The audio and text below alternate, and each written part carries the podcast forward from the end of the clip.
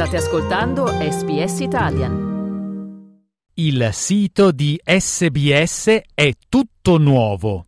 Se volete trovare le trascrizioni di questo e di tutti gli altri episodi, andate su www.sbs.com.au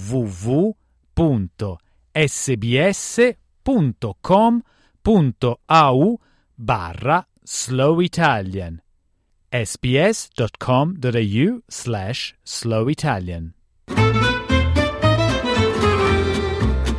Slow Italian Fast Learning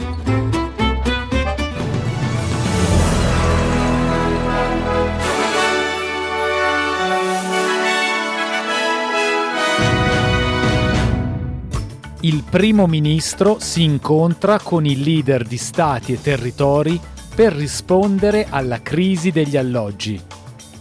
La ministra ombra per gli indigeni australiani, Lydia Thorpe, sostiene che il referendum sulla voce indigena in Parlamento non dovrebbe andare avanti.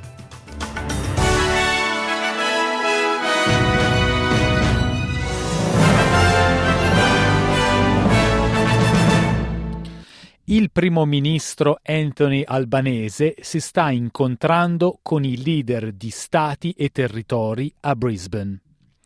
All'ordine del giorno ci sono la crisi degli alloggi e le difficoltà legate al caro vita, che colpiscono le persone in tutto il paese. Difficoltà che, secondo Albanese, sono state portate dall'invasione dell'Ucraina da parte della Russia. Il primo ministro sostiene che è loro responsabilità assicurarsi che tutti gli australiani abbiano accesso ad un tetto sopra le loro teste. So we know that today uh, we'll be talking about uh, housing and housing supply because all of us agree that that is the key.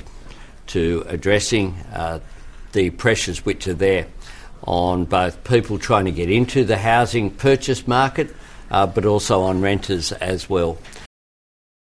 La senatrice indipendente Lydia Thorpe ha criticato la voce indigena in Parlamento, dichiarando che non pone fine alla dominazione, ma la riafferma.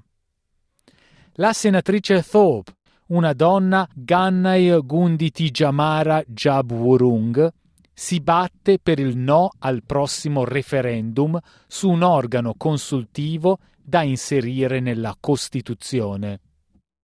Thorpe ha chiesto che il referendum venga cancellato, sostenendo che abbia causato danni e divisioni.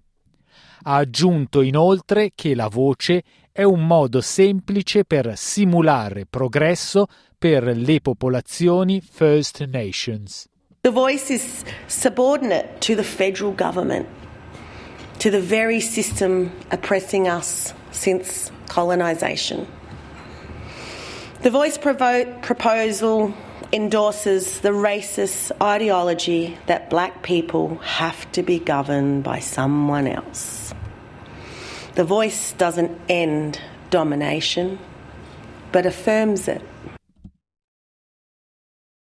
La leader di One Nation, Pauline Hanson, eviterà il pagamento di 250.000 dollari in risarcimento per diffamazione, dopo che un tribunale d'appello ha stabilito che le sue accuse contro un ex senatore che avrebbe abusato sessualmente il suo staff erano sostanzialmente vere. La senatrice Hanson aveva ricevuto l'ordine di pagare la somma più le spese legali in ottobre, quando un giudice del Tribunale federale aveva stabilito che i suoi commenti nel programma Today della Nine nel marzo 2019 avevano seriamente danneggiato la reputazione di Brian Burston.